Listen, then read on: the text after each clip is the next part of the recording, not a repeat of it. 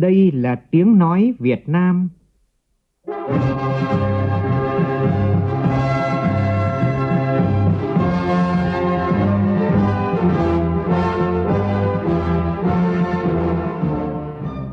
là tiếng nói Việt Nam, phát thanh từ Hà Nội, thủ đô nước Cộng hòa xã hội chủ nghĩa Việt Nam.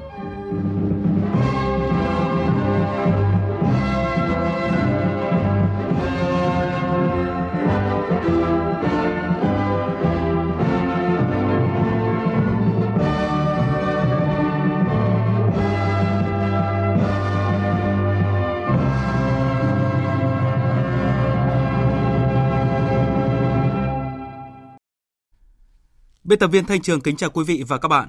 Mời quý vị và các bạn nghe chương trình Thời sự trưa của Đài Tiếng Nói Việt Nam với những nội dung chính sau đây.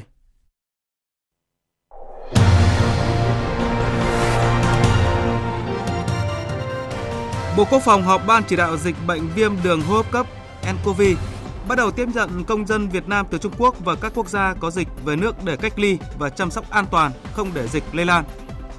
Trong lúc này, ngày càng xuất hiện nhiều nghĩa cử cao đẹp trong đợt cao điểm phòng chống dịch.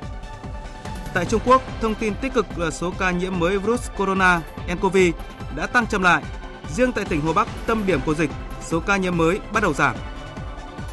Hạn mặn đang tác động mạnh tới khu vực đồng bằng sông Cửu Long. Dự báo từ ngày 11 đến ngày 15 tháng 2 tới xuất hiện đợt xâm nhập mặn cao nhất trong nhiều năm trên sông Cửu Long. Tổng thống Mỹ Donald Trump chính thức vô tội sau khi Thượng viện bỏ phiếu bác bỏ điều khoản lạm quyền và cản trở Quốc hội. Tuy vậy, kết quả này gây nhiều dư luận trái chiều trong Quốc hội nước Mỹ.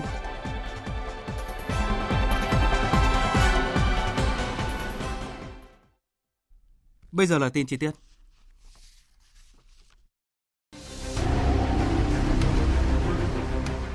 Đẩy lùi virus nCoV, bảo vệ mình là bảo vệ cộng đồng.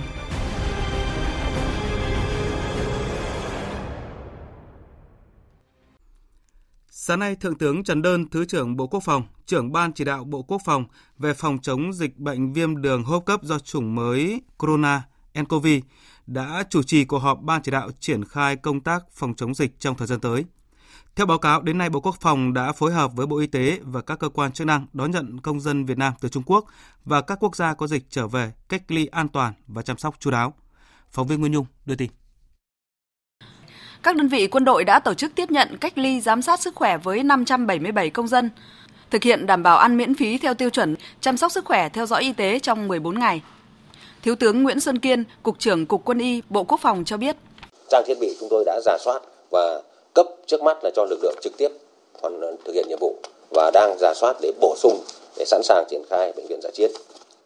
Đã cấp phát hóa chất phương tiện phòng chống dịch cho các tổ cơ động phòng chống dịch bảo đảm nhiệm vụ tiếp nhận số đồng bào Việt Nam về nước như khẩu trang y tế cho đồng bào, lực lượng phục vụ. Hiện chưa có ca xác định mắc viêm phổi do virus nCoV với các quân nhân trong quân đội. Bước đầu có 19 trường hợp quân nhân có tiếp xúc đang được cách ly theo dõi và 3 trường hợp của công ty Viettel đi công tác từ vùng dịch trở về, không sốt cũng đã cách ly theo dõi tại gia đình. Hiện lực lượng bộ đội biên phòng đã chỉ đạo các đơn vị biên phòng khu vực biên giới cùng các cơ quan chức năng, chính quyền địa phương thực hiện cấm qua lại biên giới tại đường mòn lối mở, kiểm soát chặt chẽ việc qua lại cửa khẩu. Thiếu tướng Hoàng Đăng Nhiễu, Phó Tư lệnh Bộ đội Biên phòng khẳng định khâu kiểm soát dịch là khâu đầu tiên, sau đó mới làm thủ tục. Thì Bộ Tư lệnh Biên phòng đã quản triệt và chỉ đạo cho các cái đơn vị trên toàn quốc, trong đó trọng tâm là 7 tỉnh phía Bắc. Mà trong 7 tỉnh phía Bắc thì lại có 3 tỉnh là Quảng Ninh, Lạng Sơn và Lào Cai. Ba cái tỉnh trọng điểm có cửa khẩu quốc tế mà lưu lượng người đông nhất. Thực hiện các cái biện pháp thứ nhất ấy là thành lập cái sở chỉ huy nhẹ của các cái tỉnh.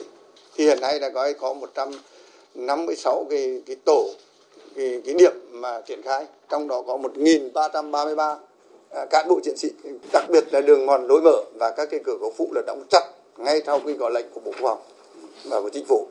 Riêng cửa khẩu chính thì từ ngày mùng 2 và đến mùng 3 thì bắt đầu à, khóa lại theo cái chỉ đạo chung của chính phủ và bộ quốc phòng. Tại cuộc họp báo chính phủ thường kỳ tháng 1 diễn ra chiều tối qua, vấn đề được báo chí quan tâm đặt câu hỏi là công tác bảo hộ công dân từ vùng dịch trở về và ngăn chặn dịch lây lan trong cộng đồng. Phản ánh của phóng viên Phương Thoa.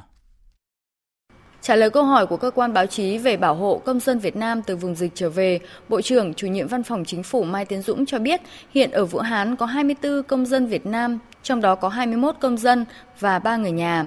Đến nay có 19 công dân muốn trở về Việt Nam. Thủ tướng đã chỉ đạo chặt chẽ và đã có phương án đón công dân Việt Nam từ vùng dịch về nước đã có cái phương án ờ, đón công dân Việt Nam ở vùng dịch về về nước. Như vậy thì có thể nói là thứ nhất ý, là giao các cơ quan chức năng là tổ chức đón công dân của Việt Nam tại vùng dịch về nước. Thì với điều kiện là chúng ta phải cách ly tập trung 14 ngày thì toàn bộ cái này thì giao cho Bộ Quốc phòng ờ, đảm bảo tất cả cái điều kiện bố trí ăn ngủ nghỉ thậm chí là chúng ta phải bố trí cả truyền hình cho bà con người xem thời sự thế còn ngay cả vấn đề các công dân mà lao động của ta ờ, sang nước bạn làm việc nếu như mà công dân của Việt Nam ta mà có cái nguyện vọng về thì giao cho 7 tỉnh biên giới với chỉ chỉ đạo trực tiếp và chủ trì của Bộ Quốc phòng phối hợp với Bộ Y tế, Bộ Công an.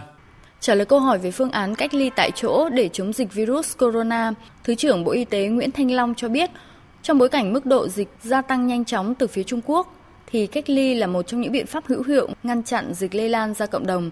Hiện có 3 vòng cách ly và do người đứng đầu cấp ủy và chính quyền địa phương tổ chức thực hiện, còn ngành y tế hỗ trợ về chuyên môn. Thứ trưởng Bộ Y tế Nguyễn Thanh Long nhấn mạnh. Cái bản thứ nhất ý, là đối với tất cả những cái bệnh nhân, người nghi nhiễm bệnh à, lập tức phải cách ly tại các cơ sở y tế đối với tất cả công dân hoặc là người Việt Nam hoặc người nước ngoài hoặc đi qua vùng Hồ Bắc mà về Việt Nam lập tức được cách ly tại các cơ sở tập trung do Ủy ban dân tỉnh, thành phố chỉ định. Và hiện nay ý, thì các lực lượng vũ trang đặc biệt là quân đội nhân dân Việt Nam ấy thì các đồng chí đã chuẩn bị tất cả các cơ sở này cho cái việc cách ly tập trung này. Và cái thứ ba ấy là đối với những cái người mà đi từ vùng Trung Quốc về tức là từ 31 tỉnh thành phố của Trung Quốc về Việt Nam ấy thì lập tức là được cách ly tại gia đình. Và sáng nay tại cửa khẩu quốc tế Lao Bảo, tỉnh Quảng Trị diễn tập xử lý tình huống khi có người nhiễm virus corona nCoV nhập cảnh vào tỉnh Quảng Trị. Tin của phóng viên Thanh Hiếu, thường trú tại miền Trung. Tình huống gia đình là vào lúc 8 giờ sáng, trong lúc thực hiện nhiệm vụ tại khu vực cửa khẩu quốc tế Lao Bảo, nhân viên khoa kiểm dịch y tế quốc tế phát hiện đoàn khách quốc tế 15 người có một du khách biểu hiện sốt. Nhân viên y tế đã đưa người này vào phòng cách ly tạm thời thăm khám, sàng lọc, lấy tờ khai về thông tin cho thấy có yếu tố dịch tễ đi từ Trung Quốc qua Lào và đến Việt Nam. Các bộ phận y tế, hải quan, biên phòng tại cửa khẩu vào cuộc, phân luồng hành khách cùng chuyến đưa vào khu vực cách ly, triển khai sơ cứu, theo dõi và vệ sinh dịch tễ tại cửa khẩu. Trung tâm Kiểm soát Bệnh tật tiến hành lấy mẫu xét nghiệm gửi Viện Pasteur Nha Trang theo quy trình của Bộ Y tế. Ông Nguyễn Cường, Phó Giám đốc Trung tâm Kiểm soát Bệnh tật tỉnh Quảng Trị cho biết À, trước cái tình hình à, dịch bệnh khẩn cấp như thế này là chúng tôi à, đã triển khai một cuộc là diễn tập nhằm là có như đáp ứng à, nhanh à, kịp thời trong các chuyên môn à, nhằm phòng à, bệnh à, dịch kín corona kịp thời. Nhiệm vụ để anh em là có cán bộ y tế của toàn ngành được biết và rút kinh nghiệm đáp ứng nhanh trước khi là tình hình dịch vào là có như xâm nhập vào các cửa khẩu chúng ta theo các chuyên gia y tế, virus corona chủng mới sợ ánh sáng và gió, do vậy thời tiết nắng ấm sẽ là điều kiện thuận lợi để phòng chống đẩy lùi dịch bệnh. Tuy vậy, những ngày qua Hà Nội và các tỉnh phía Bắc trời vẫn mưa và ẩm rét. Theo ông Hoàng Phúc Lâm, Phó Giám đốc Trung tâm Dự báo Khí tượng Thủy văn Quốc gia, rét đậm tập trung chủ yếu trong nửa cuối tháng 1 và tháng 2 nhưng không kéo dài. Nắng nóng có khả năng xuất hiện sớm. Vào cuối tuần này, nhiệt độ các tỉnh phía Bắc bắt đầu tăng nhẹ và đến cuối tháng 4, nắng nóng mới có thể xuất hiện ở một số nơi ở miền Bắc và miền Trung – còn các tỉnh khu vực Nam Bộ có nắng nóng diện rộng ngay cuối tháng 2 này. Thưa quý vị và các bạn, trong lúc này thì ngày càng xuất hiện nhiều nghĩa cử cao đẹp của cộng đồng trong phòng chống dịch bệnh. Tại miền Trung, trước tình trạng khan hiếm nước rửa tay chống dịch, thầy và trò khoa công nghệ hóa môi trường, trường cao đẳng công nghiệp Huế đã sản xuất nước rửa tay khô theo công thức của Tổ chức Y tế Thế giới, phát miễn phí cho người dân phòng chống dịch. Phản ánh của phóng viên Lê Hiếu. Ngay sau lời kêu gọi cả cộng đồng chung tay phòng chống dịch của lãnh đạo tỉnh Thừa Thiên Huế, thầy trò khoa công nghệ hóa môi trường đã tiến hành pha chế dung dịch rửa tay diệt khuẩn cấp miễn phí cho người dân. Điểm cấp phạt miễn phí dung dịch rửa tay diệt khuẩn đặt trước cổng trường số 70 đường Nguyễn Huệ, thành phố Huế. Rất đông người dân đến nhận nước rửa tay miễn phí. Bà Lê Thị Thúy Hằng ở phường Phước Vận, thành phố Huế cho biết. Tôi mới ngay khi sáng mà tôi tới châu trực chờ đây. Mà tới đây là các em sinh viên nói là đem tới hai chai có vòi rửa cho thực sạch lột dạng mát đi rồi đổi lại lấy một chai để rửa cho à, diệt vi khuẩn đây lăn miễn phí để chống dịch corona ở ngoài không có đại trường công nghiệp họ làm giùm. tiến sĩ đào anh quang trưởng khoa công nghệ hóa môi trường cùng nhóm sinh viên trường cao đẳng công nghiệp Huế bỏ tiền túi mua vật tư, hóa chất sản xuất thử nghiệm. Sau khi pha chế dung dịch, thầy trò tiến hành thử nghiệm trực tiếp trên da tay của mình. Qua 3 ngày thử nghiệm, vừa theo dõi, nhóm điều chế đã thống nhất hàm lượng các chất cần thiết để pha chế đại trà và cấp phát miễn phí cho người dân thành phố. Tiến sĩ Đào Anh Quang không giấu được niềm vui vì sản phẩm được bà con đón nhận. Bắt đầu từ ngày 4 đã sẽ bắt đầu sản xuất thì nhu cầu của bà con thì càng ngày càng tăng. Đến thời điểm hiện tại thì vì là bà con biết đến nhiều quá cho nên là cái lượng sản xuất ra là không đáp ứng đủ cái nhu cầu của bà con nữa.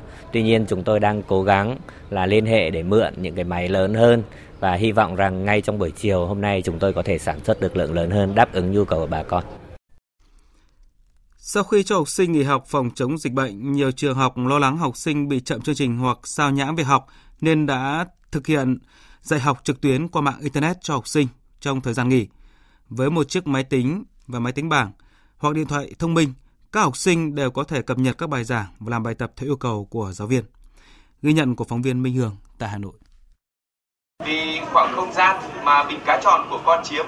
Từ ngày mùng 3 tháng 2, Nguyễn Hoàng Gia Huy, học sinh lớp 5 trường tiểu học Bát Can, quận Nam Từ Liêm, Hà Nội đã tham gia lớp học trực tuyến do trường tổ chức theo hướng dẫn của cô giáo.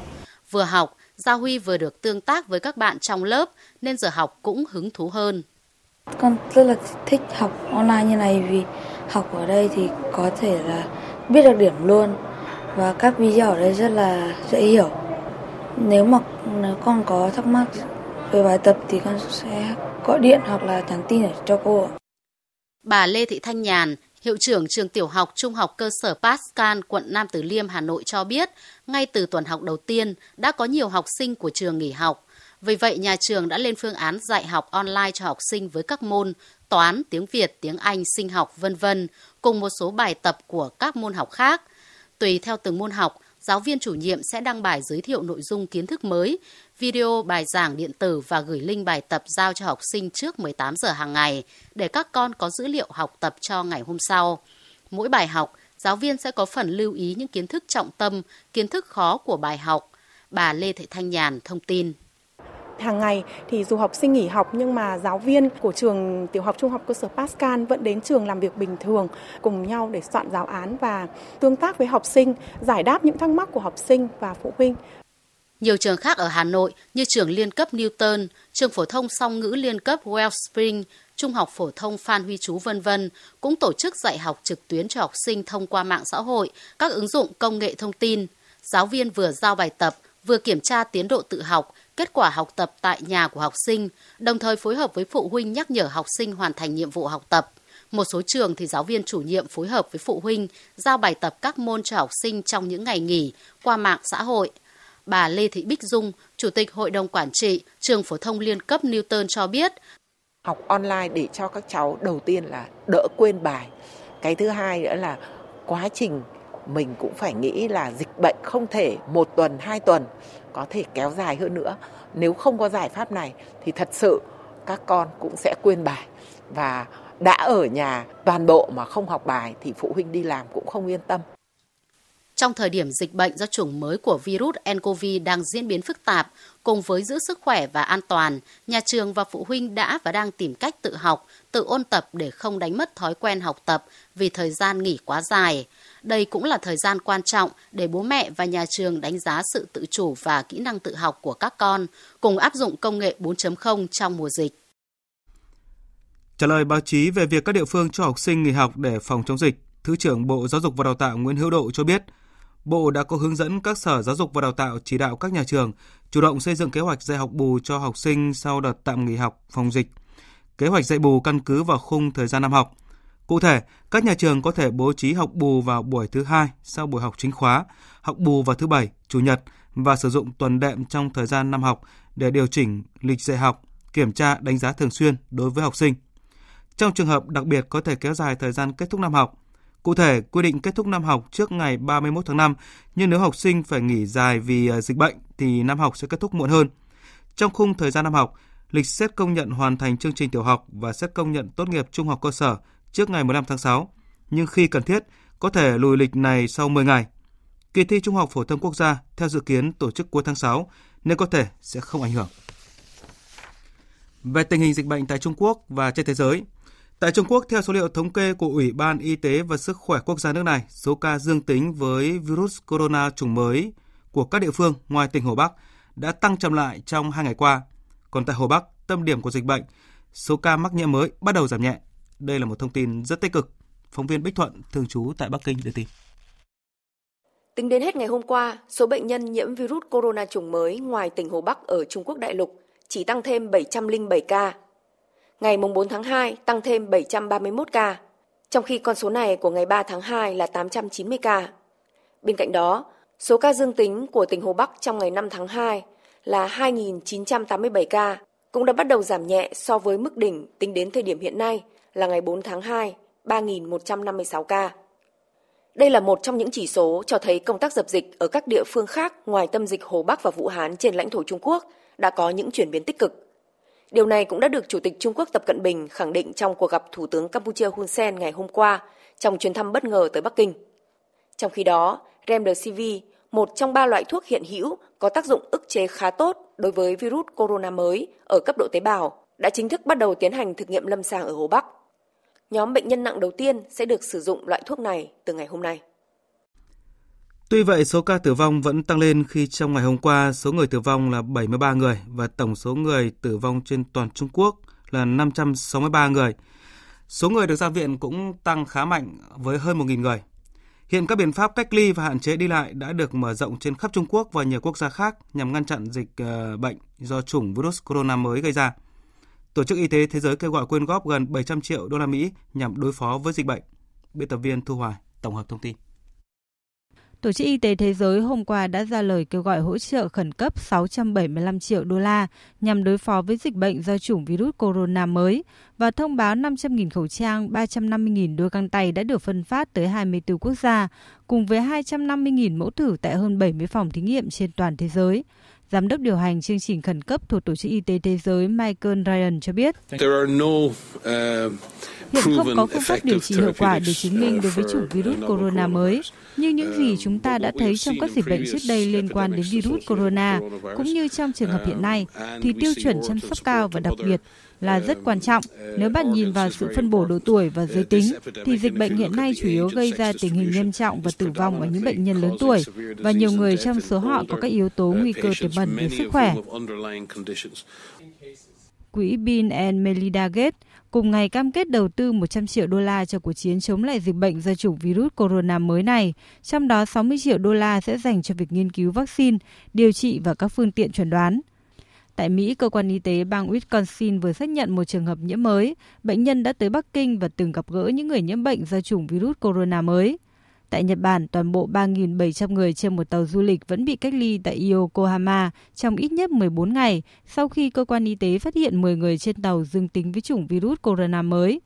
Tại cảng Hồng Kông, Trung Quốc, 1.800 người cũng đang bị cách ly để tiến hành xét nghiệm sau khi phát hiện 3 trường hợp nhiễm bệnh. Indonesia thì ngay tối qua đã ngừng mọi kết nối hàng không với Trung Quốc, cách ly hàng nghìn khách du lịch Trung Quốc trên đảo du lịch Bali. Nhiều nước khác cũng đang tiến hành các biện pháp tương tự nhằm ngăn chặn dịch bệnh lây lan. Chủ tịch Ngân hàng Thế giới Christian Lagarde hôm qua cảnh báo sự lây lan của chủng virus corona mới tại Trung Quốc đang làm gia tăng sự không chắc chắn của tăng trưởng kinh tế. Thời sự VOV, nhanh, tin cậy, hấp dẫn.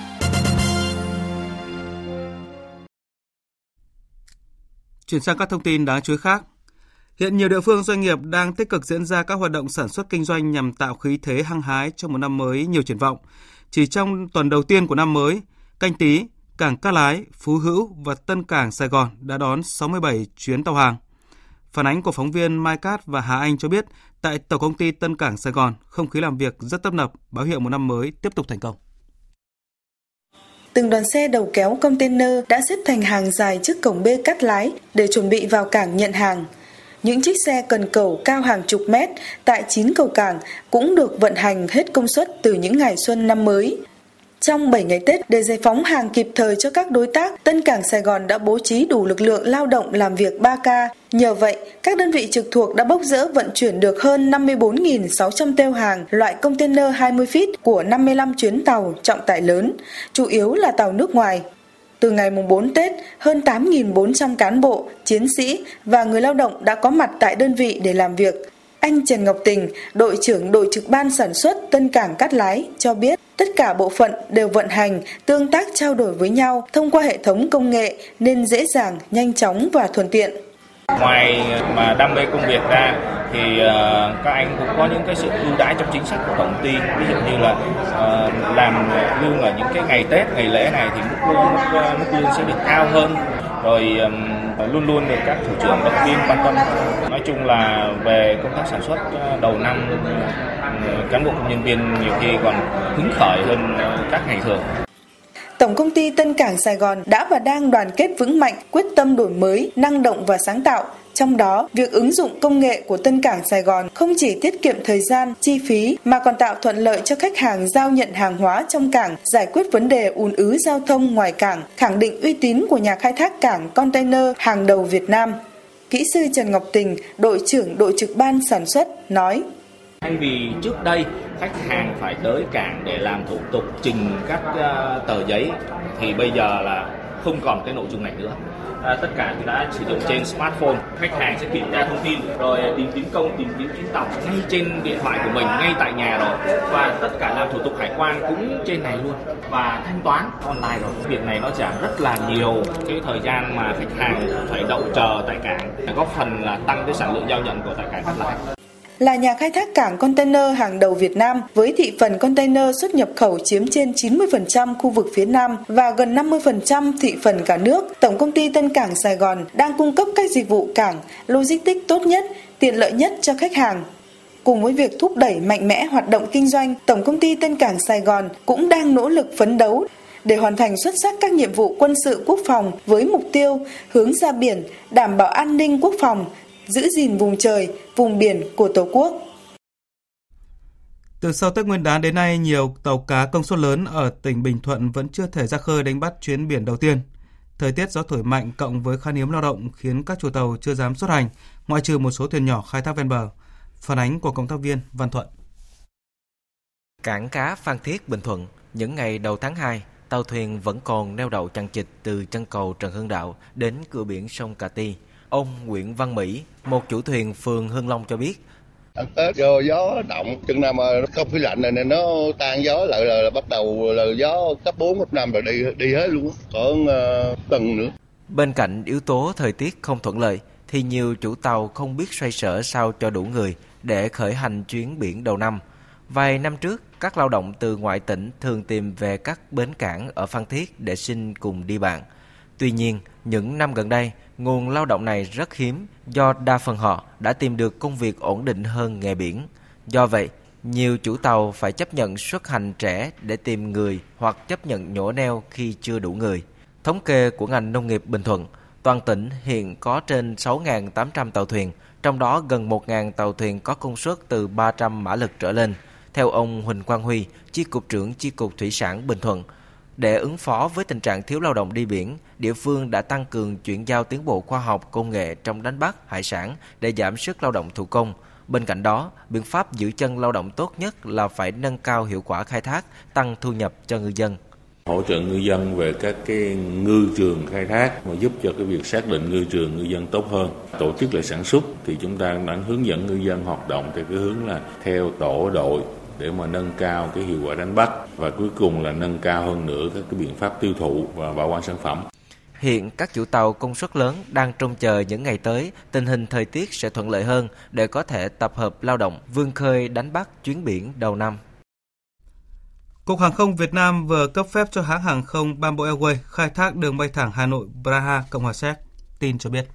Đường bay thẳng Hà Nội Praha được hãng Bamboo Airways khai thác bằng máy bay Boeing 787-9 Dreamliner có thể chuyên chở tối đa 294 hành khách trên quãng đường lên tới 17.400 km. Đại diện hãng hàng không Bamboo Airways cho hay, hãng dự kiến khai thác chuyến bay đầu tiên trên chặng bay Hà Nội Praha vào ngày 29 tháng 3 năm nay với tần suất 2 chuyến mỗi tuần và sẽ tiếp tục tăng tùy thuộc vào nhu cầu thực tế của hành khách. Thời gian bay dự kiến là 11 tiếng 20 phút đối với chiều Hà Nội, Praha và 10 tiếng 20 phút đối với chiều Praha, Hà Nội. rút ngắn đáng kể so với mức 14 đến 19 tiếng của các chuyến bay nối chuyến quá cảnh tại một số thành phố châu Âu hoặc Trung Đông như hiện nay. Đại diện hãng hàng không Bamboo Airways khẳng định hãng đặt mục tiêu phủ kín toàn bộ các trung tâm chính trị và du lịch nổi tiếng của châu Âu trong giai đoạn từ năm 2021 đến 2025. Bamboo Airways đang khai thác 40 đường bay nội địa và quốc tế với đội bay 28 máy bay. Hãng đã vận chuyển hơn 3 triệu lượt hành khách trên hơn 20.000 chuyến bay an toàn tuyệt đối, với tỷ lệ đúng giờ trung bình đạt 94,1%, dẫn đầu toàn ngành hàng không Việt Nam trong năm 2019. Đội bay của Bamboo Airways dự kiến đạt 30 máy bay trong quý 1 năm nay, 50 máy bay đến cuối năm nay, bao gồm 12 máy bay thân rộng Boeing 7879 Dreamliner. Sáng nay tàu hỏa mang số hiệu SE25 xuất phát từ Quảng Ngãi đi thành phố Hồ Chí Minh khi qua địa bàn tỉnh Bình Thuận thì gặp sự cố chặn đường ray, khiến đường sắt tuyến Bắc Nam gián đoạn trong hơn 2 giờ đồng hồ. Ngay khi sự cố xảy ra, đại diện ga Bình Thuận và các đơn vị liên quan đã có mặt khắc phục.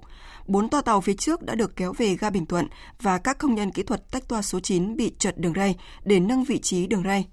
Sau hơn 2 giờ khắc phục, tàu SE25 được lắp đầu máy khác để tiếp tục hành trình vào thành phố Hồ Chí Minh. Đáng chú ý là vị trí tàu SE25 bị trật đường ray nằm ngay cạnh vị trí cũ mà tàu hỏa SE7 vừa mới bị sự cố tương tự cách đây chỉ nửa tháng. Một vụ cháy xe ô tô nghiêm trọng xảy ra sáng nay trên địa bàn huyện Nam Giang, tỉnh Quảng Nam, làm hai người chết.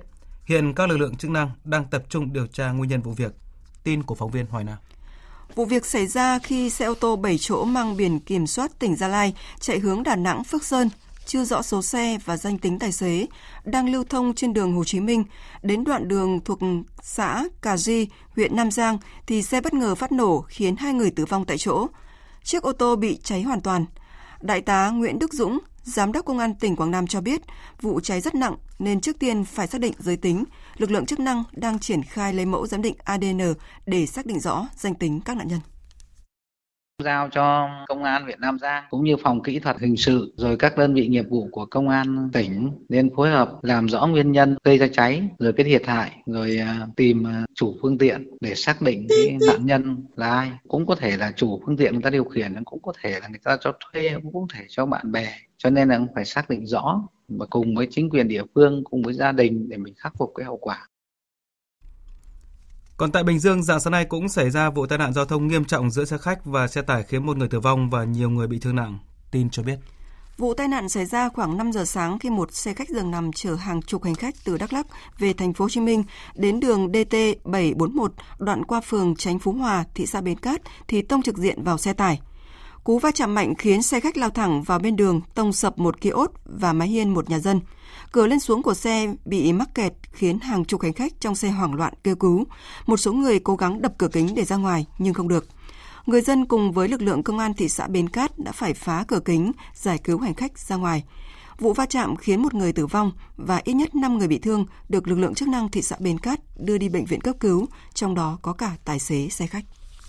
Về diễn biến hạn mặn tại các tỉnh đồng bằng sông Cửu Long và Nam Bộ, Phòng Dự báo Thủy văn Trung Bộ Tây Nguyên và Nam Bộ thuộc Trung tâm Dự báo Khí tượng Thủy văn Quốc gia cho biết, độ mặn trên các sông Nam Bộ có xu hướng tăng dần.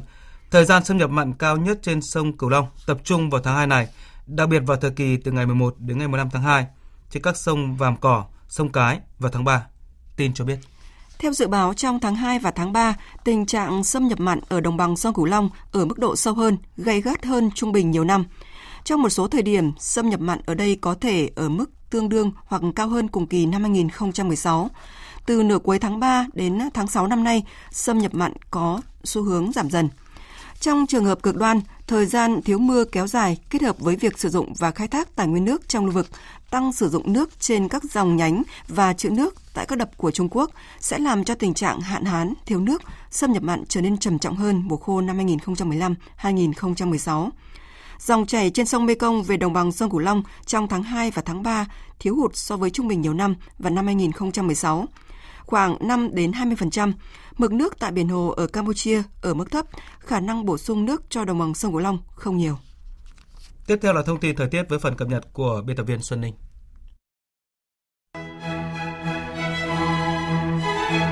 Thưa quý vị và các bạn, sáng nay ở Bắc Bộ nói chung trong đó có thủ đô Hà Nội trời nhiều mây, có sương mù và mưa rào rải rác. Chiều nay nhiệt độ ở Bắc Bộ sẽ tăng lên đôi chút, mây giảm nhưng vẫn còn mưa rải rác ở nhiều nơi. Theo Trung tâm Dự báo Khí tượng Thủy văn Trung ương thì hiện nay ở phía Bắc có một bộ phận không khí lạnh đang di chuyển xuống phía Nam. Theo đó, khoảng ngày mai, ngày 7 tháng 2, bộ phận không khí lạnh này sẽ ảnh hưởng đến khu vực phía Đông Bắc Bộ. Chiều tối và đêm mai ảnh hưởng đến các nơi khác ở phía Đông Bắc Bộ, sau đó sẽ ảnh hưởng đến Bắc Trung Bộ, một số nơi ở phía Tây Bắc Bộ và Trung Trung Bộ. Dự báo đêm mai ở Bắc Trung Bộ sẽ có mưa, mưa rào, sau mở rộng xuống Trung Trung Bộ. Ở Bắc Bộ trong đó có thủ đô Hà Nội và Thanh Hóa trời tiếp tục rét, vùng núi phía Bắc rét đậm. Từ ngày mai gió chuyển hướng đông bắc trong đất liền cấp 2 đến cấp 3, vùng ven biển cấp 3 đến cấp 4. Còn trên biển hôm nay đáng chú ý tại vùng biển khu vực quần đảo Trường Sa thuộc tỉnh Khánh Hòa có gió đông bắc cấp 5, phía tây có lúc cấp 6 giật cấp 7 biển động.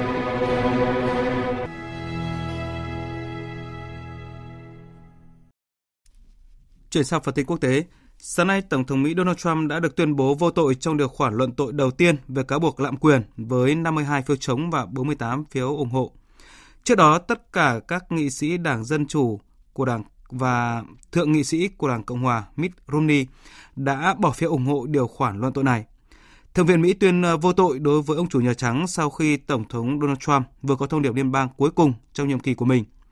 Kết quả một cuộc thăm dò dư luận công bố cho thấy Tổng thống Donald Trump đạt được tỷ lệ ủng hộ 49%, mức tín nhiệm cao nhất của ông trong các cuộc khảo sát kể từ khi nhậm chức tại Nhà Trắng. Như vậy là Tổng thống Mỹ Donald Trump được tuyên trắng án trong phiên xử luận tội tại Thượng viện. Kết quả này không bất ngờ bởi các thượng nghị sĩ Đảng Cộng Hòa đã bỏ phiếu hoàn toàn mang tính đảng phái để giúp Tổng thống Mỹ Donald Trump thoát hiểm. Nhưng dư âm và tác động từ phiên xét xử luận tội này sẽ còn kéo dài, nhất là trong bối cảnh Quốc hội và một nước Mỹ ngày càng bị chia rẽ. Ghi nhận của phóng viên Phạm Huân, thường trú tại Mỹ. Trên trang Twitter cá nhân, Tổng thống Donald Trump thông báo sẽ có phát biểu tại Nhà Trắng vào trưa ngày 6 tháng 2 theo giờ Mỹ để thảo luận chiến thắng của đất nước và cho bãi nhiệm lừa đảo. Trong khi đó, Phó Tổng thống Mike Pence cho rằng các nghị sĩ Đảng Dân Chủ đã tìm cách luận tội Tổng thống Trump bởi vì họ không muốn ông chạy đua để tái đắc cử trong cuộc bầu cử vào tháng 11 tới. Về phần mình, lãnh đạo phe đa số tại Thượng viện Mitch McConnell tỏ ý ngạc nhiên và thất vọng khi Thượng nghị sĩ Đảng Cộng hòa Mitt Romney đã đứng về phía Đảng Dân Chủ và bỏ phiếu luận tội Tổng thống Trump lạm dụng quyền lực. Tôi nghĩ rằng chúng ta đang ở một vị thế tốt để bước vào cuộc chạy đua ở Thượng viện và cuộc đua bầu cử Tổng thống có thể có nhiều vấn đề khác từ nay đến tháng 11. Nhưng tôi nghĩ rằng chúng ta đang ở trong trạng thái khá tốt. Cố vấn Nhà Trắng Kellyanne Conway thì tuyên bố ông Trump sẽ được tha bổng mãi mãi bắt đầu từ hôm nay. Trong khi đó, lãnh đạo phe thiểu số ở Thượng viện Chuck Schumer thừa nhận rõ ràng đây là một ngày buồn cho đất nước, cho Thượng viện Mỹ và nhấn mạnh Thượng viện đã quay lưng lại với sự thật và với một phiên tòa xét xử công bằng. Nhưng các thành viên Đảng Dân Chủ bước ra khỏi phòng họp Thượng viện trong tư thế ngẩng cao đầu, bởi vì chúng tôi đã tìm kiếm sự thật, đã làm mọi điều để có được sự thật. Người dân Mỹ tin tưởng điều đó và hiểu rằng chúng tôi đang đấu tranh cho sự thật. The American people believed that and knew we were fighting for the truth. Thành phần chính phủ Australia của Thủ tướng Scott Morrison hôm nay đã có một chút sao trộn khi có ba bộ trưởng mới thay thế cho các thành viên từ chức. Phóng viên Việt Nga thường trú tại Australia đưa tin. Thủ tướng Australia Scott Morrison sáng nay vừa công bố ba thành viên mới trong nội các, trong đó nghị sĩ David Littleproud đảm nhiệm vị trí Bộ trưởng Nông nghiệp, Dịch vụ khẩn cấp và hạn hán. Nghị sĩ Kate Pitt giữ chức Bộ trưởng Tài nguyên, nước và Bắc Úc. Vị trí Bộ trưởng thứ ba được bổ nhiệm là thành viên của chính phủ là nghị sĩ Darren Chester, Bộ trưởng cựu chiến binh. Cùng với việc thành lập Ủy ban điều tra về nguyên nhân khiến khoảng 400 cựu chiến binh tự tử kể từ năm 2001 cho đến nay, quyết định đưa người phụ trách các vấn đề cựu chiến binh vào trong chính phủ cho thấy sự quan tâm của Thủ tướng Scott Morrison đến việc chăm sóc các cựu chiến binh. Sự thay đổi thành phần nội các lần này không liên quan đến các bộ chủ chốt, vì vậy không tạo ra sự thay đổi lớn về chính sách của Australia. Về quan hệ Nga-Mỹ, Tổng thống Nga Vladimir Putin vừa khẳng định hòa bình và an ninh trên thế giới đang phụ thuộc vào mối quan hệ hai nước. Tin của phóng viên Anh Tú thường trú tại Liên bang Nga. Phát biểu tại buổi lễ tiếp nhận quốc thư của các đại sứ mới từ 23 nước đến Nga nhận nhiệm vụ, Tổng thống Nga Vladimir Putin nhấn mạnh rằng, thật đáng tiếc, ngày nay loài người đang đứng trước ngưỡng nguy hiểm. Các cuộc xung đột khu vực, các mối đe dọa khủng bố và chủ nghĩa cực đoan đang gia tăng, hệ thống kiểm soát vũ khí đang sụp đổ, kinh tế toàn cầu đang trong tình trạng bất ổn. Nhà lãnh đạo Nga tuyên bố rằng Nga sẽ tiếp tục nỗ lực duy trì kế hoạch hành động chung toàn diện về chương trình hạt nhân Iran, coi thỏa thuận quốc tế này là rất quan trọng cho sự ổn định toàn cầu và khu vực. Đồng thời, người đứng đầu nước Nga cho rằng hòa bình và an ninh trên thế giới chủ yếu phụ thuộc vào mối quan hệ giữa Nga và Mỹ. Tổng thống Putin nêu rõ. Chúng tôi tin rằng mối quan hệ này cần dựa trên nguyên tắc bình đẳng, tôn trọng chủ quyền và không can thiệp vào các vấn đề nội bộ của nhau.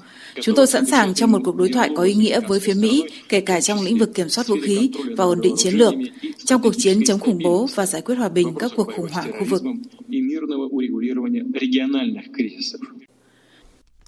Cơ quan năng lượng nguyên tử quốc tế IAEA vừa cho biết Iran vẫn tiếp tục làm giàu urani nhưng không tiếp tục vi phạm các thỏa thuận hạt nhân ký năm 2005 với nhóm P5-1 gồm 5 nước ủy viên thường trực Hội đồng Bảo an Liên Hợp Quốc và Đức, sau khi tháng trước tuyên bố sẽ dừng tuân thủ thỏa thuận này.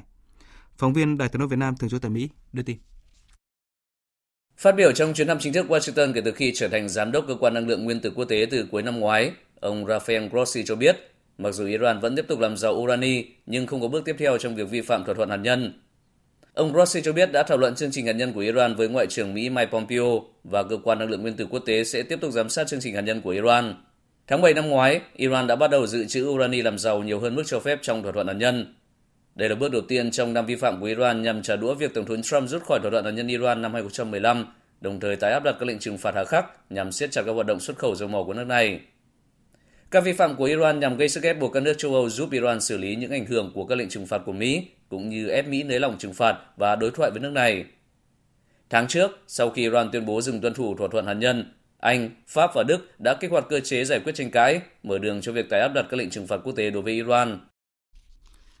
Tình hình Tây Bắc Syria tiếp tục diễn biến phức tạp khi quân đội chính phủ Syria vẫn tiến hành các chiến dịch quân sự ở Idlib, bất chấp những lời cảnh báo cứng rắn từ phía Thổ Nhĩ Kỳ – dù Nga Thổ Nhĩ Kỳ đã đối thoại ở các cấp khác nhau, song khác biệt giữa hai bên về Syria dường như vẫn chưa được giải quyết. Trong bối cảnh như vậy, phía Mỹ cũng đã có những tuyên bố được xem là đổ thêm dầu vào lửa, vào lửa cho những bất đồng này. Tổng hợp của biên tập viên Đình Nam. Các lực lượng chính phủ Syria vẫn tiếp tục đẩy mạnh các chiến dịch tấn công tại khu vực Tây Bắc nước này, nơi họ đã giành được hơn 20 thị trấn và làng mạc từ lực lượng nổi dậy và thành chiến trong 24 giờ qua. Trên đà tấn công và giành chiến thắng, Quân đội Syria hiện cũng đã đưa ra lời kêu gọi các nhóm phiến quân tại đây hạ vũ khí đầu hàng nhằm tránh thương vong không cần thiết. Trước những diễn biến như vậy, Tổng thống Thổ Nhĩ Kỳ Tayyip Erdogan buộc phải ra tối hậu thư cho Nga và chính phủ Syria. Theo đó, quân đội Syria phải ngừng tấn công và rút quân khỏi các trạm quan sát quân sự của Thổ Nhĩ Kỳ ở Tây Bắc Syria. Theo Tổng thống Thổ Nhĩ Kỳ, quân đội Syria hiện đang hiện diện tại hai trong số 12 trạm quan sát được Thổ Nhĩ Kỳ xây dựng tại Idlib theo khuôn khổ thỏa thuận Sochi năm 2018 giữa Thổ Nhĩ Kỳ và Nga. Ông Erdogan hối thúc lực lượng Syria phải rút khỏi các trạm quan sát này trước cuối tháng 2, nếu không Thổ Nhĩ Kỳ sẽ hành động quân sự. Bất kỳ cuộc tấn công trên bộ hoặc trên không nào nhằm vào binh lính Thổ Nhĩ Kỳ tại Idlib hoặc nhằm vào các khu vực hoạt động của chúng tôi sẽ bị đáp trả thích đáng, bất kể nguồn gốc là từ đâu. Nếu sự an toàn của các binh lính Thổ Nhĩ Kỳ không thể được đảm bảo, thì không ai có thể phản đối việc chúng tôi thực hiện các quyền chính đáng của mình. Dù Thổ Nhĩ Kỳ đã thảo luận với Nga ở cả hai cấp độ ngoại trưởng và tổng thống, song những diễn biến ở Tây Bắc Syria vẫn diễn ra hết sức phức tạp. Dự kiến trong ngày hôm nay, Hội đồng Bảo an Liên Hợp Quốc sẽ nhóm họp về tình hình Tây Bắc Syria theo đề xuất của Mỹ, Anh và Pháp.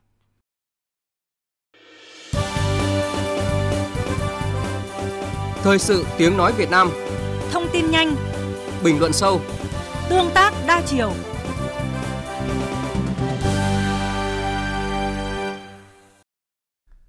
Thưa quý vị, thưa các bạn, những thông tin về dịch viêm đường hô hấp cấp do virus corona mới gây ra vẫn đang thu hút sự chú ý của dư luận. Cùng với việc chủ động phòng chống dịch bệnh này, các địa phương và cơ quan chức năng còn phải ứng phó với một cuộc chiến khác không kém phần khó khăn và phức tạp. Đó là cuộc chiến với các tin đồn thất thiệt, những thông tin và hình ảnh sai sự thật về dịch bệnh này lan truyền trên mạng xã hội. Vì sao lại có những người thích sáng tác, bịa đặt những câu chuyện gây hoang mang dư luận như vậy? Các tin đồn thất thiệt gây hệ lụy ra sao? Cần chế tài đủ sức dân đe như thế nào để ngăn chặn hiệu quả vấn nạn này? Đây sẽ là nội dung được chúng tôi đề cập trong mục tiêu điểm ngay sau đây với phần trình bày của biên tập viên Hải quân. Thưa quý vị, thưa các bạn, liên tiếp những trường hợp tung tin đồn sai sự thật về số ca nhiễm virus corona, về người tử vong vì dịch bệnh này. Mới đây, một nam sinh lớp 11 ở thành phố Đà Lạt, tỉnh Lâm Đồng còn làm giả cả phiếu xét nghiệm dương tính với virus corona. Trước đó, lan truyền trên mạng xã hội tin thất thiệt rằng bệnh viện Chợ Rẫy thành phố Hồ Chí Minh có 33 người chết vì nhiễm virus corona và cháu bé ngụ tại quận 7 thành phố Hồ Chí Minh dương tính với virus corona tại bệnh viện Nhi đồng 1. Cả hai bệnh viện là nạn nhân của tin đồn thất thiệt này ngay lập tức lên tiếng bác bỏ. Bệnh viện Nhi đồng 1 khẳng định hai bé nghi ngờ nhiễm virus corona đã được cách ly, lấy mẫu xét nghiệm nhiều lần và đều có kết quả âm tính, đã xuất viện về nhà. Còn bác sĩ Nguyễn Tri Thức, giám đốc bệnh viện Chợ Rẫy thành phố Hồ Chí Minh cho biết. Có những thông tin rất là xuyên tạc mang tính chất phá hoại và cực kỳ nguy hiểm và ảnh hưởng đến tâm lý hoang mang của người dân gây ra một sự xáo trộn lớn trong xã hội. Theo tôi là phải xử lý cho thật nghiêm. Và riêng chợ rẫy chúng tôi đã gửi văn bản cho các đồng chí công an của thành phố Hồ Chí Minh đề nghị ờ, vào cuộc tìm và để xử lý triệt để thông tin đó. Điều đáng nói, không chỉ những người dân thiếu hiểu biết mới phát tán tin giả mà còn có cả sự cộng hưởng của không ít nghệ sĩ tên tuổi có sức ảnh hưởng lớn với công chúng. Ba nghệ sĩ Đàm Vĩnh Hưng, Ngô Thanh Vân và Cát Phượng đã bị Sở Thông tin Truyền thông Thành phố Hồ Chí Minh mời lên làm việc do đưa tin sai sự thật trên Facebook cá nhân về dịch viêm phổi cấp nguy hiểm. Theo chuyên gia truyền thông Lê Quốc Vinh, Chủ tịch Hội đồng Quản trị kiêm Tổng Giám đốc của Tập đoàn Truyền thông Lê, sự việc cho thấy trách nhiệm công dân của không ít người còn rất hạn chế có những người do thiếu ý thức cũng có người là do cố tình trong những trường hợp cụ thể tôi không dám bình luận là mục đích của họ là cái gì, nhưng rõ ràng là khi mà mình đưa tin không có kiểm chứng, thậm chí là bịa đặt ra như vậy thì cho thấy là một cái hành vi rất là vô trách nhiệm với cộng đồng nói chung và do chính những người thân của mình. Đó là những cái hành vi rất là đáng phê phán, rất đáng lên án. Tôi rất là ủng hộ cái chuyện chính quyền phải làm thật chặt, phạt hành chính hay là bắt gỡ bỏ thông tin mà cái tội như thế này phải xử phạt bằng tiền đủ cao để răn đe những thông tin tưởng như vô hại trên môi trường ảo song lại gây tác động tiêu cực rõ rệt trong đời thực. Đơn cử, việc thanh niên 22 tuổi ở tỉnh Bà Rịa Vũng Tàu bịa đặt đăng trên Facebook về hai người Trung Quốc nghi nhiễm virus corona, nhưng đã khiến gần 500 hợp đồng du lịch và khoảng 12.000 người có kế hoạch du xuân đến địa phương này hủy chuyến vì lo sợ dịch bệnh hay như là các bác sĩ bệnh viện Trợ Rẫy thành phố Hồ Chí Minh, bệnh viện Nhi đồng 1, bệnh viện Đa khoa tỉnh Lâm Đồng, thay vì tập trung toàn bộ thời gian sức lực để chữa trị cho các bệnh nhân, đã phải liên tục trả lời truyền thông để đính chính các thông tin xuyên tạc liên quan đến cơ quan mình. Chuyên gia truyền thông Lê Quốc Vinh chỉ rõ hệ lụy nguy hiểm không kém dịch bệnh nếu các tin đồn thất thiệt cứ tiếp diễn có rất nhiều cái hệ lụy mà không thể đo đếm được. Ví dụ như đấy là cái sự hoang mang, lo lắng thái quá của người dân, rồi là gây khó khăn cho các bác sĩ. Ví dụ như bác sĩ vì phải lo thanh minh, phải bảo vệ những cái thông tin tốt, họ sẽ không có thời gian để cứu chữa bệnh nhân khác nữa. Như vậy, nó sẽ là dẫn ra những cái hậu quả rất là khó lường. Cho nên có thể nói hậu quả của nó là những thứ không thể đo đếm được đã đến lúc là chúng ta phải có những hình phạt đủ sức gian đe. Indonesia, Thái Lan đã bắt giam những người tung tin gây hoang mang đối với cái dịch cúm corona cho nên là phải đánh giá là những hệ lụy vô cùng lớn. Chỉ có những cái hình phạt nghiêm khắc như vậy mới có thể hạn chế được những cái tin đồn thất thiệt, những cái fake news như thế này. Để đối phó với vấn nạn tin đồn thời dịch bệnh hiện nay, Thứ trưởng Bộ Y tế Nguyễn Thanh Long đề cao vai trò của các cơ quan truyền thông chính thống. Lực lượng về thông tin báo chí đóng một cái vai trò hết sức quan trọng trong cái việc truyền tải các thông tin đối với người dân. Chúng tôi rất là mong các đồng chí tiếp tục phối hợp chặt chẽ với Bộ Y tế. Những cái thông tin nào mà các đồng chí thấy rằng là cần phải có cái giải đáp của cơ quan y tế thì chúng tôi sẵn sàng trả lời.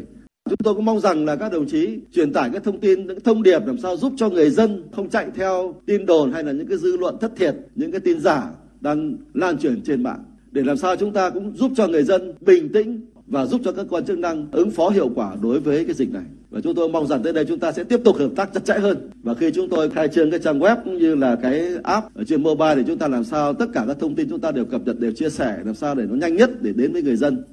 Về phía người dân, cùng với chủ động đề phòng dịch bệnh, cần bình tĩnh, tỉnh táo trước những thông tin chưa được kiểm chứng về dịch viêm phổi cấp nguy hiểm trên mạng xã hội hiện nay. Đây là lưu ý của chuyên gia truyền thông Lê Quốc Vinh, Chủ tịch Hội đồng Quản trị kiêm Tổng Giám đốc của Tập đoàn Truyền thông Lê bản thân người dân thì phải xem thông tin một cách tỉnh táo, có chọn lọc. Nhưng đồng thời chúng tôi cũng nghĩ rằng với những người dân ít có năng lực thẩm định thông tin ấy, thì họ cần phải có những sự giúp đỡ của những người có trách nhiệm của các cơ quan truyền thông và bất cứ những ai mà có khả năng chắt lọc thông tin. Bản thân chúng tôi cũng đang chủ động tình nguyện lập ra những cái group thông tin ở trên mạng xã hội giúp người dân phân biệt được cái thông tin nào là thông tin thật, thông tin nào là thông tin giả và phải nghiêm túc không phát tán những cái thông tin nào mình nhìn thấy. Hãy kiểm tra nó trước, hãy thực sự đảm bảo cái tính xác thực của cái thông tin đó rồi hãy đăng tin phải chậm lại một chút, phải có cái trách nhiệm nữa thì chúng ta mới thể ngăn chặn được cái vấn nạn thông tin giả như thế này. Thưa quý vị, thưa các bạn, lãnh đạo Bộ Y tế khuyến cáo người dân cần bình tĩnh tuân thủ các hướng dẫn về y tế, không hoang mang trước các thông tin đồn thổi. Bộ Y tế đang thực hiện nhiều biện pháp phòng chống mạnh hơn thời dịch SARS năm 2003 và sẽ nỗ lực hết sức để kiểm soát được dịch bệnh viêm phổi cấp nguy hiểm do chủng virus corona mới gây ra. Tiếp theo chương trình là trang tin đầu tư tài chính và trang tin thể thao. Trang tin đầu tư tài chính. Thưa quý vị và các bạn, ở thị trường vàng trong nước, lúc hơn 11 giờ trưa nay, giá vàng miếng SJC được công ty vàng bạc đá quý Sài Gòn niêm yết ở mức mua vào là 43 triệu 350 nghìn đồng và bán ra là 43 triệu 800 nghìn đồng một lượng, tăng khoảng 100 nghìn đồng một lượng so với giá khảo sát sáng qua. Đây là phiên tăng giá đầu tiên trong 4 phiên gần đây của kim loại quý này. Trên thị trường tiền tệ, tỷ giá trung tâm được Ngân hàng Nhà nước công bố áp dụng cho hôm nay là 23.201 đồng đổi một đô la Mỹ. Còn đối với ngân hàng thương mại thì lúc 11 giờ trưa nay, Vietcombank niêm yết ở mức mua vào là 23.160 đồng một đô la Mỹ và bán ra là 23.300 đồng một đô la Mỹ. Theo thống kê mới đây của Sở Giao dịch Chứng khoán Hà Nội, trong tháng 1 vừa qua, thị trường trái phiếu chính phủ sơ cấp đã huy động thành công hơn 9.500 tỷ đồng, với lãi suất trúng thầu giảm ở tất cả các kỳ hạn đấu thầu. Còn ở thị trường thứ cấp, giá trị giao dịch đạt 169.000 tỷ đồng, trong đó khối ngoại giao dịch gần 8.000 tỷ đồng và mua dòng 700 tỷ đồng. Chuyển sang tin diễn biến giao dịch trên thị trường chứng khoán, sau ít phút rung lắc nhẹ khi mở cửa sáng nay, chỉ số VN Index đã có nhịp tăng vọt lên trên vùng 930 điểm, nhờ lực mua tích cực hướng đến nhóm cổ phiếu ngân hàng, cùng nhiều blue chip trong rổ VN30 và có cả nhóm cổ phiếu nhỏ. Lực mua ngay từ đầu phiên mặc dù không mạnh nhưng có sự lan tỏa khá tốt, hướng đến nhiều nhóm cổ phiếu, đã hỗ trợ tâm lý tích cực đến thị trường. Kết thúc phiên giao dịch sáng nay, VN Index đạt 933,4 điểm, tăng 7,5 điểm so với chốt phiên hôm qua. Tổng khối lượng giao dịch đạt gần 114 triệu đơn vị, tổng giá trị giao dịch đạt gần 2.030 tỷ đồng. HNX Index đạt 105,2 điểm, tăng 2,3 điểm so với chốt phiên hôm qua. Chỉ số Upcom Index đứng ở mức 55,3 điểm.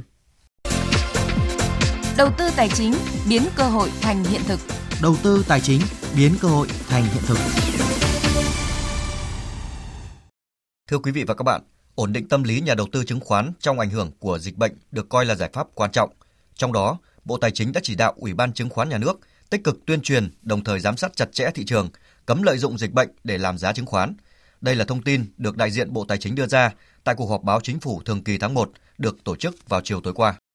Trong hai phiên giao dịch cuối cùng của tháng 1 và cũng là phiên giao dịch đầu xuân mới canh tí, thị trường chứng khoán liên tục giảm điểm mạnh tới hơn 4,5%. Đây là mức giảm khá sâu do yếu tố cộng dồn sau kỳ nghỉ Tết và một phần do ảnh hưởng tâm lý dịch bệnh viêm đường hô hấp cấp do virus corona, có tác động đến cả chứng khoán trong nước và quốc tế. Tuy nhiên, Thứ trưởng Bộ Tài chính Vũ Thị Mai đánh giá mức giảm điểm của thị trường chứng khoán Việt Nam tương đương với nhiều nước và thấp hơn một số nước sớm phát hiện những ca nhiễm bệnh. Thứ trưởng Vũ Thị Mai cho biết. Khi mà ra Tết ấy, thì có cái tình hình chứng khoán giảm điểm như vậy thì ờ, Bộ Tài chính cũng đã chỉ đạo Ủy ban chứng khoán tích cực tuyên truyền để ổn định tâm lý nhà đầu tư Đồng thời, Ủy ban chứng khoán đã yêu cầu là Sở giao dịch chứng khoán và công ty chứng khoán là báo cáo hàng ngày về giao dịch và tổ chức giám sát chặt chẽ hoạt động của thị trường và chống hiện tượng lợi dụng dịch bệnh để làm giá chứng khoán. Với các giải pháp của Bộ Tài chính và Ủy ban Chứng khoán Nhà nước cũng như các thành viên thị trường, thị trường chứng khoán Việt Nam trong vài ngày qua đã phục hồi trở lại và bắt đầu vào tháng 2, thị trường chứng khoán Việt Nam đã thu hẹp đà giảm. Tính chung hai phiên đầu tháng 2, chỉ số VN Index chỉ giảm có 0,8% và đến ngày 4 tháng 2, sắc xanh tăng điểm đã quay trở lại. Ủy ban Chứng khoán Nhà nước tiếp tục yêu cầu các công ty chứng khoán thực hiện báo cáo hàng ngày, đặc biệt là tình hình giao dịch quỹ, ký quỹ, tuân thủ nghiêm các quy định về giao dịch. Đồng thời, Bộ Tài chính nhận định quan trọng là tăng cường tuyên truyền và cung cấp thông tin cho báo chí để dư luận nắm bắt, hiểu đúng tình hình và không bị tác động về tâm lý. Thứ trưởng Vũ Thị Mai cho biết thêm. Thì ờ, đối với những cái giải pháp trong ngắn hạn ấy, chúng tôi vẫn tiếp tục chỉ đạo chủ động theo dõi cái diễn biến của thị trường chứng khoán quốc tế và diễn biến tỷ giá trong nước hàng ngày và yêu cầu hai sở giao dịch chứng khoán cũng như trung tâm lưu ký chứng khoán tăng cường cái công tác giám sát thực hiện báo cáo hàng ngày và phối hợp với cơ quan chức năng để xử lý nghiêm các hành vi trục lợi và tung tin đồn. Về giải pháp chung và dài hạn, Bộ Tài chính sẽ tiếp tục hoàn thiện thể chế và ban hành hệ thống văn bản hướng dẫn luật chứng khoán đã được Quốc hội thông qua và có hiệu lực từ đầu năm 2021. Ngoài ra, Bộ sẽ tập trung đẩy mạnh cơ cấu lại thị trường chứng khoán để phát triển hiệu quả hơn, năng động hơn. Cùng với đó sẽ tiếp tục tăng cường công tác thanh tra, giám sát các vi phạm, đảm bảo kỷ cương, kỷ luật thị trường, tạo dựng lòng tin cho công chúng đầu tư, giúp thị trường phát triển ổn định và bền vững.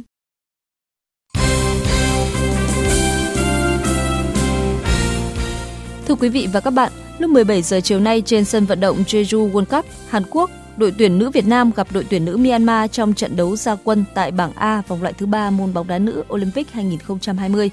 Do bảng đấu này chỉ có 3 đội, trong khi tuyển nữ Myanmar đã thua đậm đội chủ nhà Hàn Quốc tới 0-7, nên thầy trò huấn luyện viên Mai Đức Trung sẽ chắc chắn vào vòng playoff nếu giành chiến thắng.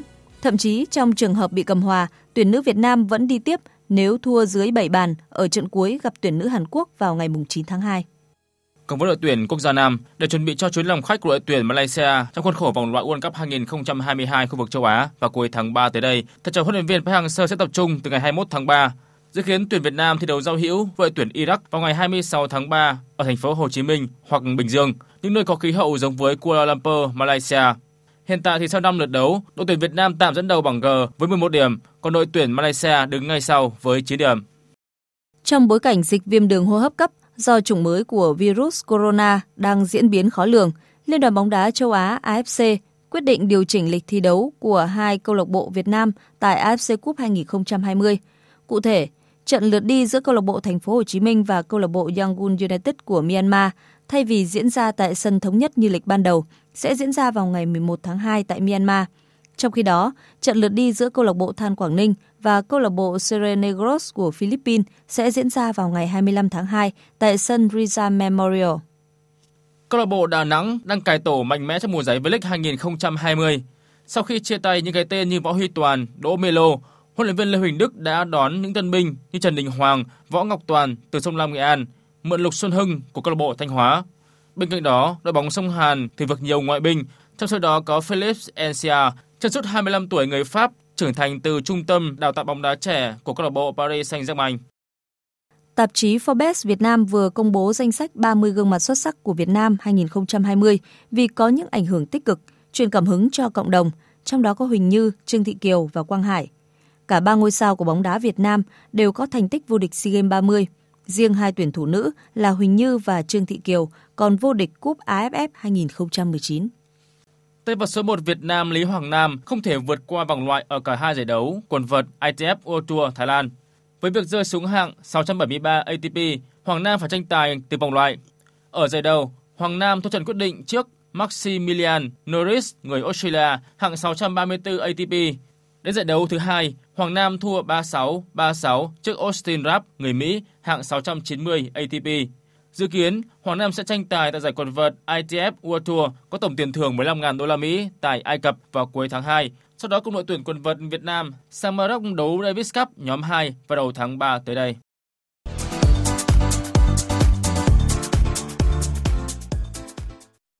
Dạng sáng nay, Tottenham và Southampton đã tạo ra cuộc rượt đuổi tỷ số kịch tính trong trận đá lại vòng 4 Cúp FA. Đội khách Southampton nhập cuộc tốt, liên tục vây hãm không thành của thủ môn Hugo Lloris, nhưng Tottenham mới ở đội có bàn thắng dẫn trước. Phút 12, tiền vệ Ndombele thực hiện cú sút xa, bóng đập chân hậu vệ đối phương rồi bay vào lưới. Đến phút 34, đội khách gỡ hòa một đều với pha đá bồi cận thành của tiền đạo Selong. Lượt cuối hiệp 2, lần lượt Danny Ings của Southampton rồi Lucas Moura của Tottenham ghi bàn để nâng tỷ số lên 2 đều. Kịch tính lên cao khi chỉ 4 phút trước khi hết giờ, Sơn Heung Min bị phạm lỗi trong vòng cấm và chính tiền đạo người Hàn Quốc thực hiện thành công quả phạt đền ấn định chiến thắng 3-2 cho Tottenham. Sau trận đấu này, huấn luyện viên Ralph Hasenhutt của Southampton cho rằng This is um, a good game, but it doesn't help me. Đó là một trận đấu hay nhưng nó không giúp được gì cho tôi cả. Trong bóng đá, không phải cứ đội nào chơi hay hơn thì đội đó sẽ giành chiến thắng. Họ chơi thực dụng hơn chúng tôi. Trong 15 phút cuối trận, họ đã chơi phòng ngự lẫn tấn công rất tốt và gây ra cho chúng tôi nhiều khó khăn. Còn huấn luyện viên Jose Mourinho của Tottenham chia sẻ. The best team on the pitch lost. Đội bóng chơi hay hơn, đã thua. Họ là đội bóng mạnh và có những cầu thủ giỏi. Họ có nhiều ngành nghề hơn. Còn chúng tôi thì mất nhiều sức sau trận đấu với Man City. Họ khỏe, nhanh và gây ra cho chúng tôi nhiều sức ép. Họ có nhiều cơ hội, nhưng các cầu thủ của chúng tôi đã chơi tuyệt vời và giải quyết tốt vấn đề. Vì vậy, tôi cho rằng chúng tôi xứng đáng giành chiến thắng. Thắng trận này, Tottenham vào vòng 5 của cúp FA và đối thủ của thầy trò huấn luyện viên Jose Mourinho ở vòng đấu tiếp theo là Norwich City. Dự báo thời tiết Thưa quý vị và các bạn, theo Trung tâm Dự báo Khí tượng Thủy văn, hiện nay ở phía Bắc có một bộ phận không khí lạnh đang di chuyển xuống phía Nam. Theo đó, khoảng vào ngày mai, bộ phận không khí lạnh này sẽ ảnh hưởng đến khu vực phía Đông Bắc của Bắc Bộ. Chiều tối và đêm mai sẽ ảnh hưởng đến các nơi khác ở phía Đông Bắc Bộ. Sau đó sẽ ảnh hưởng đến Bắc Trung Bộ, một số nơi ở phía Tây Bắc Bộ và Trung Trung Bộ. Dự báo từ đêm mai ở Bắc Trung Bộ sẽ có mưa mưa rào, sau mở rộng xuống Trung Trung Bộ. Ở Bắc Bộ trong đó có thủ đô Hà Nội và Thanh Hóa trời tiếp tục rét, vùng núi phía Bắc rét đậm. Bây giờ là những thông tin dự báo thời tiết chi tiết các vùng trên cả nước chiều và đêm nay. Phía Tây Bắc Bộ có mây, chiều nắng, đêm có mưa vài nơi, gió nhẹ, trời rét. Nhiệt độ từ 15 đến 21 độ, có nơi dưới 14 độ. Riêng Điện Biên, Lai Châu cao nhất có nơi trên 27 độ. Phía Đông Bắc Bộ nhiều mây, có mưa nhỏ vài nơi, đêm có mưa phùn và sương mù, gió nhẹ, trời rét. Nhiệt độ từ 15 đến 21 độ, vùng núi có nơi dưới 13 độ. Các tỉnh từ Thanh Hóa đến Thừa Thiên Huế có mây, chiều nắng, đêm có mưa vài nơi, gió nhẹ, phía Bắc trời rét, nhiệt độ từ 16 đến 28 độ. Các tỉnh ven biển từ Đà Nẵng đến Bình Thuận có mây, chiều nắng, đêm không mưa, gió đông bắc cấp 2 đến cấp 3, nhiệt độ từ 18 đến 30 độ. Tây Nguyên có mây, chiều nắng, đêm không mưa, gió đông bắc đến đông cấp 2 đến cấp 3, nhiệt độ từ 13 đến 30 độ. Nam Bộ có mây, chiều nắng, đêm không mưa, gió đông bắc cấp 2 đến cấp 3, nhiệt độ từ 21 đến 33 độ. Khu vực Hà Nội nhiều mây, có mưa nhỏ vài nơi, đêm có mưa phùn và sương mù, gió nhẹ, trời rét, nhiệt độ từ 15 đến 20 độ. Dự báo thời tiết biển, vịnh Bắc Bộ có mưa vài nơi tầm nhìn xa trên 10 km gió nhẹ. Vùng biển từ Quảng Trị đến Quảng Ngãi có mưa vài nơi, tầm nhìn xa trên 10 km, gió đông bắc đến đông cấp 3 đến cấp 4. Vùng biển từ Bình Định đến Ninh Thuận có mưa rào vài nơi tầm nhìn xa trên 10 km, gió đông bắc cấp 4 đến cấp 5. Vùng biển từ Bình Thuận đến Cà Mau và vùng biển từ Cà Mau đến Kiên Giang không mưa, tầm nhìn xa trên 10 km, gió đông bắc cấp 3 đến cấp 5. Khu vực Bắc, giữa và Nam Biển Đông và khu vực quần đảo Hoàng Sa thuộc thành phố Đà Nẵng có mưa rào vài nơi, tầm nhìn xa trên 10 km, gió đông bắc cấp 4 đến cấp 5. Khu vực quần đảo Trường Sa thuộc tỉnh Khánh Hòa có mưa rào vài nơi, tầm nhìn xa trên 10 km, gió đông bắc cấp 5, riêng phía Tây có lúc cấp 6, giật cấp 7, biển động. Vịnh Thái Lan có mưa rào vài nơi, tầm nhìn xa trên 10 km, gió nhẹ. Thông tin dự báo thời tiết vừa rồi cũng đã kết thúc chương trình Thời sự trưa của Đài Tiếng Nói Việt Nam. Chương trình hôm nay do các biên tập viên Thanh Trường, Nguyễn Hằng, Thu Hằng, Minh Châu biên soạn và thực hiện với sự tham gia của kỹ thuật viên Thế Phi. Chịu trách nhiệm nội dung Nguyễn Mạnh Thắng. Quý vị và các bạn có thể nghe lại chương trình tại địa chỉ www.vov1.vn